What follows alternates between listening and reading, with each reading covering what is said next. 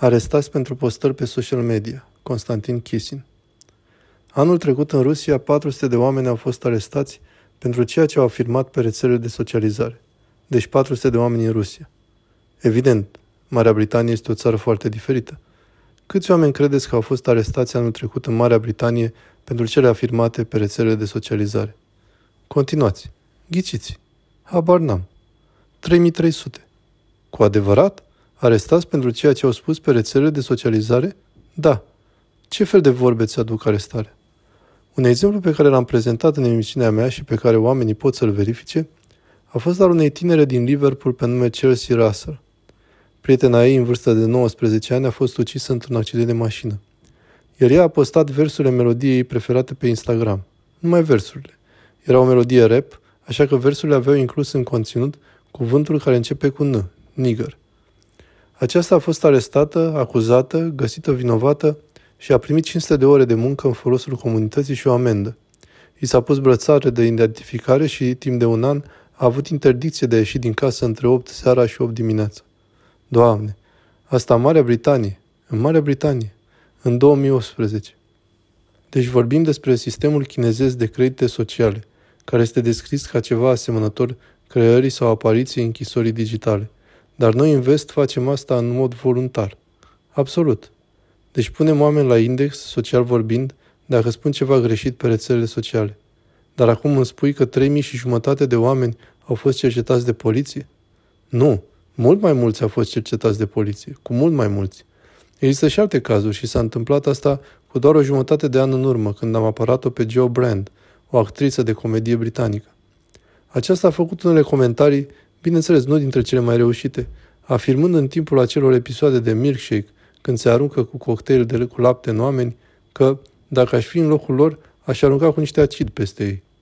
Asta nu este o glumă grozavă, dar a primit o vizită de la poliție pe motiv că a incitat la violență și în cele din urmă au decis să nu continue cu urmărirea penală. Dar era evident că a fost o glumă.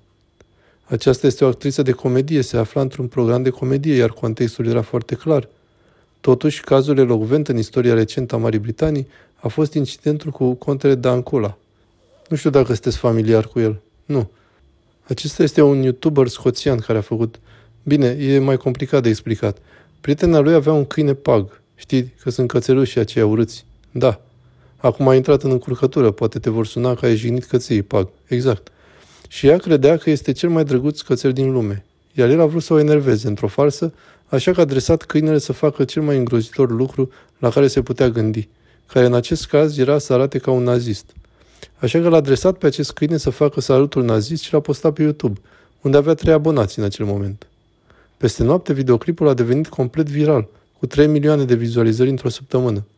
A fost arestat, condamnat, găsit vinovat, a fost amendat cu 800 de lire și până în ziua de azi. Mai exact, care a fost acuzația? Cred că discurs instigator la ură. Ba nu, îmi pare rău. Discurs extrem de ofensator. Aceasta este terminologia legală corectă. Și până în ziua de azi este considerat un criminal vinovat de ură. Atunci când ziarele scriu despre el, acestea pot în mod legal să-l numească criminal vinovat de ură nazistă. Wow! Acolo ne aflăm. Și chiar cu asta a început demersul meu. Despre toate aceste lucruri vorbesc în emisiunea mea. Acum suntem într-o situație similară cu aceea în care procurorul de ședință a susținut că intenția și contextul sunt irelevante, iar judecătorul a acceptat aceasta. Într-adevăr, chiar așa? Deci chiar și acum, reluându-ți povestea, risc să fiu acuzat că sunt potențial implicat într-un comportament extrem de ofensator. Iar contextul și intenția, conform acestor oameni, sunt irelevante. Acum gândește-te la asta și la potențialele implicații. Extraordinar. Dar acolo ne aflăm. Este amuzant, dar, așa cum am vorbit înainte de emisiune, Luncina cu o prietenă din Arabia Saudită i-am spus despre asta și nici ei nu-i venea să creadă. Așa că ce spune aceasta despre situația noastră? Înțelegi ce vreau să spun? Și ea s-a mirat. Este adevărat? În Marea Britanie? Dar nu este aceasta o țară liberă? În acest punct ne aflăm. Și de aceea, așa cum spuneam, trebuie să ne împotrivim valului și să ne întoarcem la valorile fundamentale ale civilizației noastre. Care sunt acestea? Libertatea de exprimare, libertatea de asociere, așa cum ați spus, și respect pentru individ și drepturile individului.